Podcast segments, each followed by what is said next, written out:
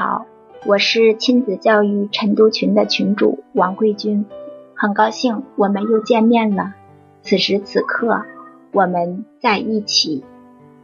如今，很多家庭的育儿工作都是由妈妈承担了大部分，爸爸很少参与，就像影子一样。这样的爸爸被形象地称为“影子爸爸”。影子爸爸不仅导致了父亲角色在家庭教育中的缺失，还深刻地影响到了孩子的成长和家庭的稳定。爸爸这个角色在家庭教育中该是一种怎样的存在呢？我们亲子教育晨读群的香海是一位非常努力、非常用心的爸爸，通过不断的学习，也是非常的智慧。在陪伴女儿成长的过程中，对女儿都做了怎样的付出呢？此刻，我不想再啰嗦下去，而是迫不及待地想和大家再次收听这位爸爸在晨读群的分享录音。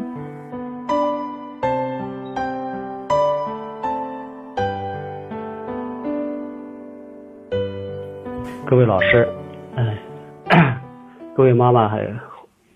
今天呢，我来进行呈想。呃，我呈现的题目呢是抓住每一次引导孩子成长的机会，改变已在细微之处、点滴之中。掐指算来呢，加入咱们这个群也已经三个多月了。尽管呢是各种主客观因素的影响吧，所以平时参与 群里面的讨论不多，但一直呢是在坚持跟。群里面的伙伴一起学习，就看别人的故事吧，是自己的人生。自己呢也不断的进行反思，啊，也写了很多这个感想，呃和投射的内容。看到很多妈妈家里面发生的事情嘛，其实与与自己是何曾相相识，何其相识。别的孩子在青春期遇到的事情。叛逆啊，与父母关系紧张，不想上学，自我价值感不高，责任感缺失，学习退步，早恋等等，实际上在自己女儿身上都已经遇到，或者也会即将遇到，这些都在考验我们做父母的耐心，考验我们的心胸和智慧。我们呢，也是自己呢，也是从不适应到适应，从焦虑吧到舒缓。从激动到平静，从暴怒责骂到冷静分析、理性思考，从怪罪孩子到从自己身上找原因，从改变自己做起。特别是当时刚入群一个多月，我们通过学习以后，通过放任舒缓，亲子关系得到很大的改善，与原来的那种尖尖锐对立的状态相比，有巨大的改变。所以当时我在群里也做了一些分享。所以当时是非常欣喜的，但是这两个多月以来呢，实际上又有很多反复，跟孩子也有矛盾和冲突，学孩子呢也学习上也有这个退步的这样一个情况，还面临一些早恋的现象，所以呢这种着急焦虑啊也不时的冒出来，与自己进行能量的牵扯。但是从两个多月来看的话，总体上我觉得还是。就是比较平，进入了一个平缓期吧，或者叫一个窗口期，在慢慢的通过学习在改变，在变好。这里面最深的一个体会呢，就是孩子的成长进步，它是一个非常漫长的过程。旧习惯的改变，新习惯的养成，是一个痛苦的过程，也是一个漫长的过程，不能着急。不能越级跳频，需要在日常生活中，通过抓住每一个机会，来不断的引导，不断的成长。所以呢，我分享的这样一个主题就是，抓紧抓住每一次成长的机会，改变已在细微之处、点滴之中。这里呢，我就想讲四个方面的体会吧，一个就是。在生活的细微之处来引导孩子，特别是放手和责任的问题。这一点呢，我感觉和妈妈呢，就特别是我太太有不同的这样一个看法。妈妈总是放心不下孩子，总是想把帮孩子把一切都做好。但是通过学习，我觉得让孩子自己去体验太重要了。这是责，这需要通过自己的体验才能成长，也会能够对责任能负起责任来。就今天我讲就今天一个例子，我觉得体会很深。因为我是周末回南京以后呢，就孩子接送啊、上课啊都是我来负责。我负责以后呢，我就让他妈妈我说你都不要起来，你就自己睡觉，我来接送。但是妈妈总是这个时候要起来，然后要帮孩子把书包什么去整理，或者就是帮他安排其他事情。但今天呢，我就是一直把他妈妈，他妈妈起来了，我还是把他推回房间去了。我就把该做的事做好，提醒孩子几点钟时间到了，该做什么事了。啊，那今天表现跟以往相比，孩子自己表现就很好，自己呢起来到时间他也把东西收拾好。啊，其中有一个具体的情况就是今天天特别热，啊，他妈妈让我把孩子水准备好，后来我就说让孩子自己准备，孩子后来说就半天，你不用带水。后来我们没有说什么，我说天很热啊，你可能会很渴，但孩子不带，我就也没有带他。但这天早上起来，孩子在车上就是没有说任何一句，呃，这个天热啊或者埋怨啊什么的，甚至说哎，这妈妈让他穿的什么衣服不舒服啊，一切都没有说，因为他妈妈没有插手，一切是他自己的决定。但我想象他在那边上课会很渴。我下午接他的时候，他一上来就赶紧说：“老爸，我要去买水，啊，买点饮料。”，那我知道他实际上他体会到了，他今天实际上他没有带水是个错误。我想明天后天再让他带水的时候，他一定能做到。这就是我觉得在每一个小的地方让他去体会，放手就让孩子能够成长。这个看起来是小事，当所有的事情都放手以后，都引导他以后。他可能在学习上，他也会带来自动自发，在其他事情上，他也不会去怪别人，都能够成长起来。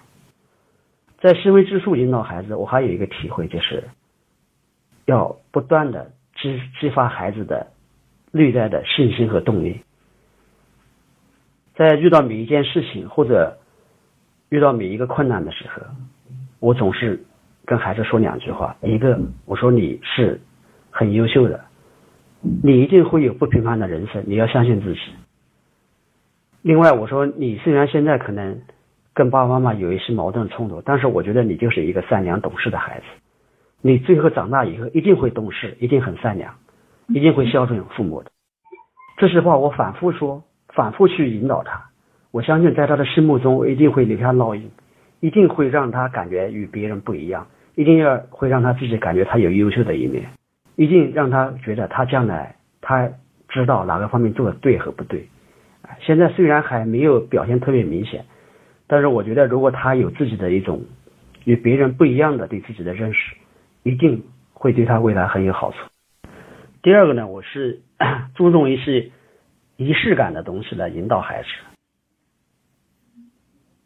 就是当这这一点以前呢，我不是太注意，包括呃过生日啊或者过年啊。等等都不是太注意，但我觉得现在来看，这就是很多节日，这是一种这个国学文化的一个重要的特征。我觉得也是人成长的一个阶段性的、标签性的这样一个总结。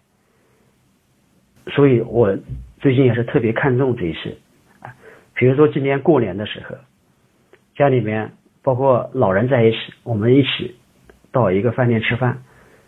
我们就开了一个提出来开了一个所谓的这种家庭会议，其中里面有一个内容，就是讲我们家庭作风的改变。就现在比较热的是关于家风的问题啊，特别是我提出来的几个方面嘛，其中我觉得有一点特别特别有这个记得特别深的，就是我们要让每个人情绪能够控制的问题。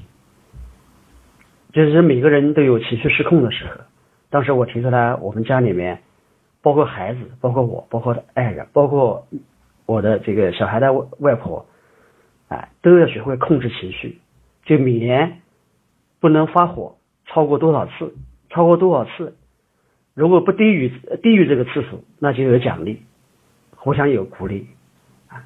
这个当时实际上就是我，当然还有其他的一个，特别是跟孩子谈的时候，谈的给他一个。就是跟孩子讲的，跟我女儿讲的，当时就说，说他是给他一个标签，就是说半成年人，就很家里很多事情以后会跟他商量，他自己决定的事情，他自己的事情让他决定，我们会给他提建议，让他自己决定他所做的事情。那如如果是大事呢，可能我们可能会做些决定，等等吧。那么当时我们也没觉得，后来有一次学校去写这个作文，就是。关于家风的这样一个作文，后来孩子就把我跟他说了几点，他又做了一些加工，就写了一篇作文，后来他去投稿。哎，我当时就特别感受特别深，就是说平时可能我们并并不是特别有意的做一些什么事情，但是通过做了以后，给孩子做了些引导以后，实际上孩子是听进去的，并且有有很深的影响。另外这些仪式感呢，我今年又做了一件事，就是。这个初一学年结束以后，应该说还是考试考得很不好啊。一个方面是当时那个呃孩子可能就是参加这个社社会上的活动比较多吧，就是班级活动、学校活动特别多，影响了他。另外呢，可能也有一些早恋的迹象，所以孩子的状态不是特别好。实际上呢，就是下学这个学期最后半学期，孩子整体状态是蛮好的，但是考试没想到考得特别不好。所以那段时间孩子特别敏感，我感觉他的压力很大，也很煎熬，对学习这个字眼都很敏感，啊，感觉也很痛苦。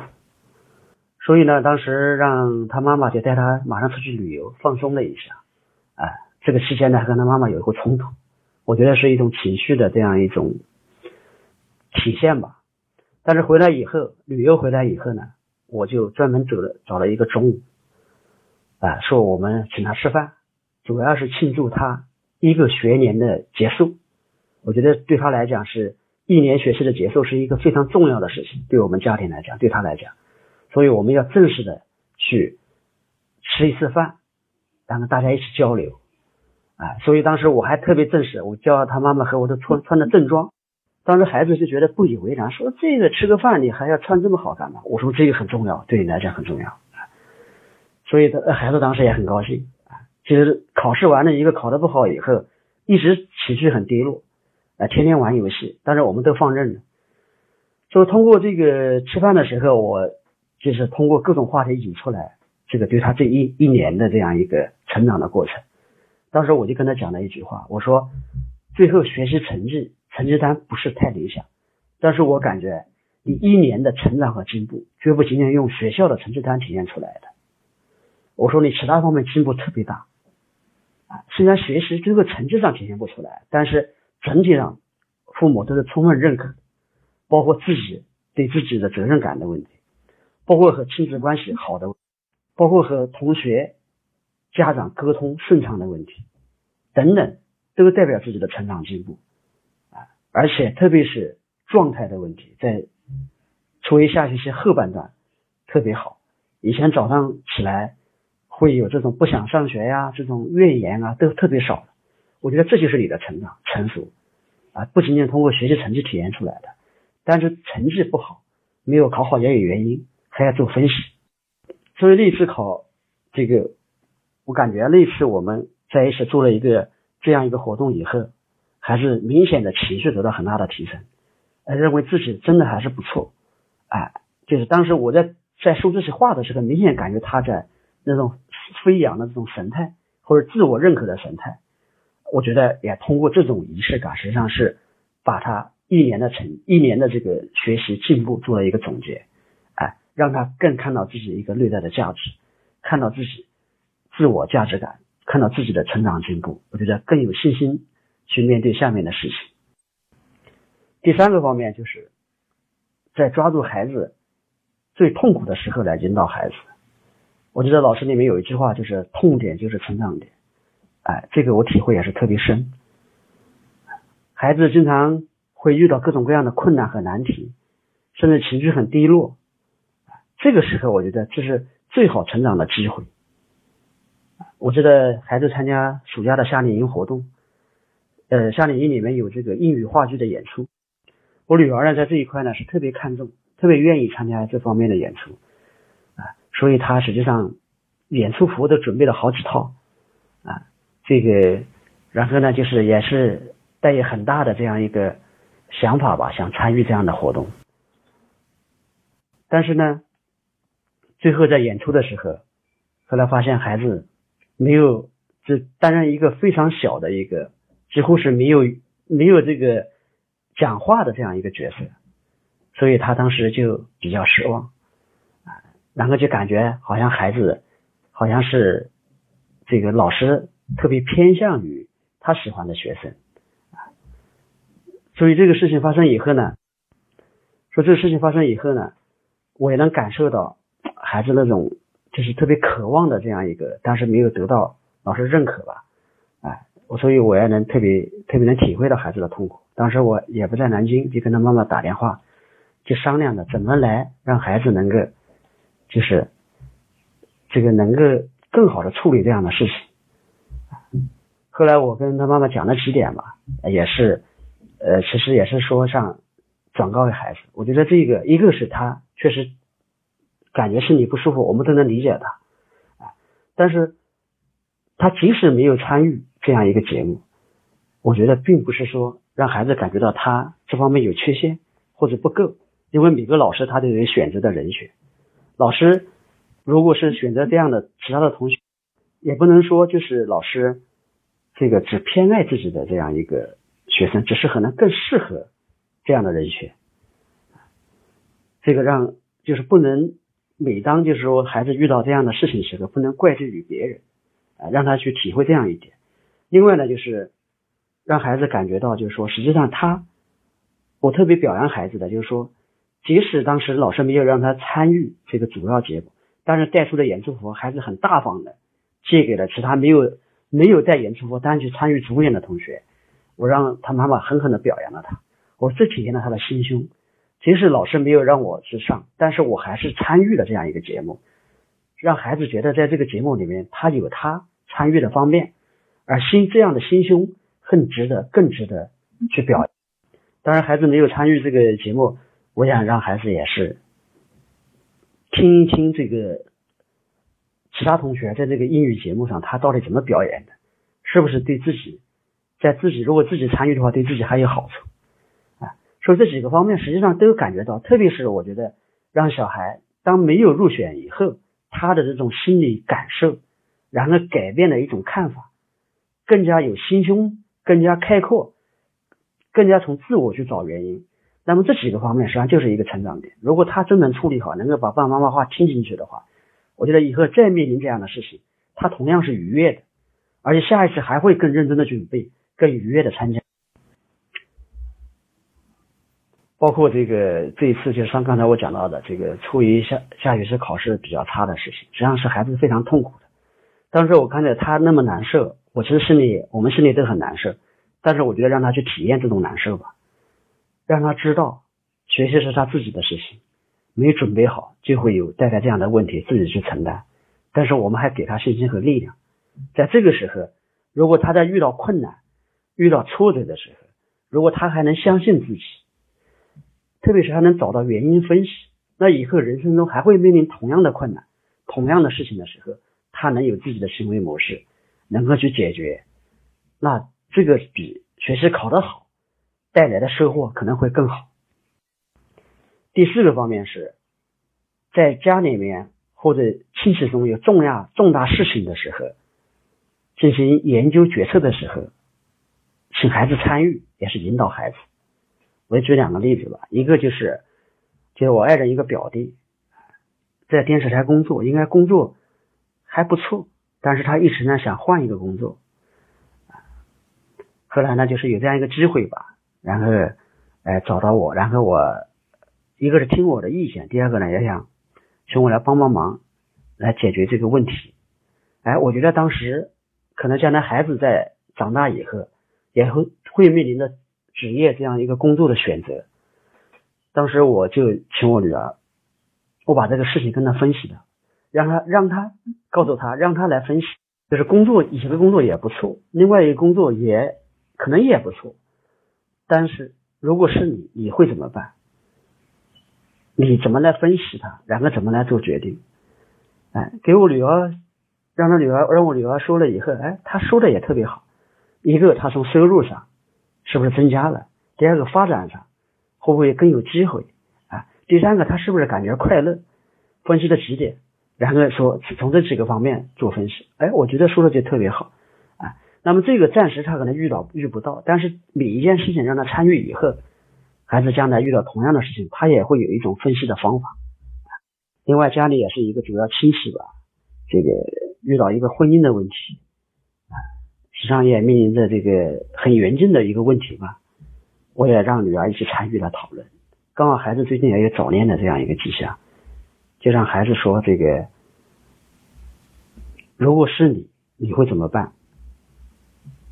然后更往深里面说，实际上就是怎么来对待感情。这样一个话题，等等，我觉得女儿参与以后，实际上对她来讲成长也同样是有好处的。啊，以上是我这么一些分析吧。我感觉，呃，入群以来吧，实际上孩子呢也是总体上吧是在从好的方面发展，但这个过程呢实际上是比较困难的，啊，中间有反复啊，也会有矛盾的冲突，但是只要自己放任好了，自己这个冷静下来。这个孩子总体上呢是朝好的方面去发展。其实当我们说的这个几个方面，自己感觉不到，实际上孩子他在潜移默化的、潜移默化的在改变，哎，在不断的往好的方向发展。这个就是我今天跟大家分享的内容吧，也没有做更多的准备，哎，谢谢大家。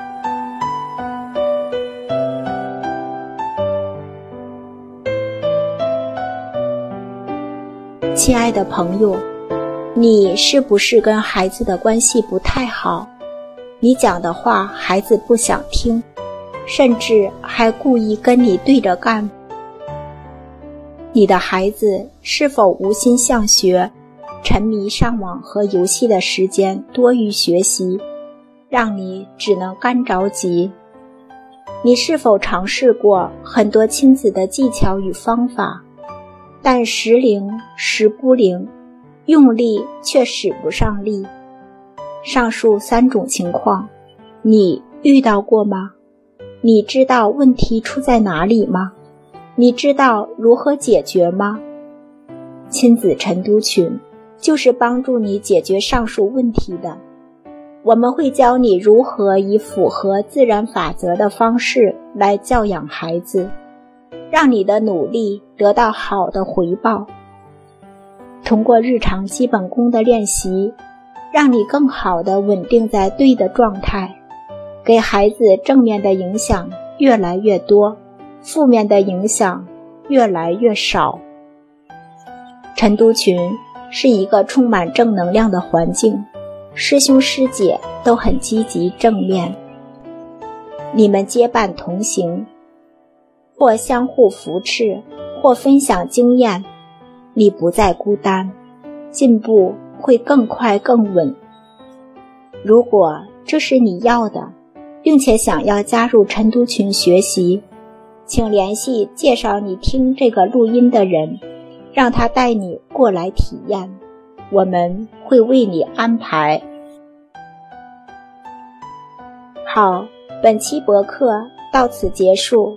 感谢大家的聆听，我们下次再会，拜拜。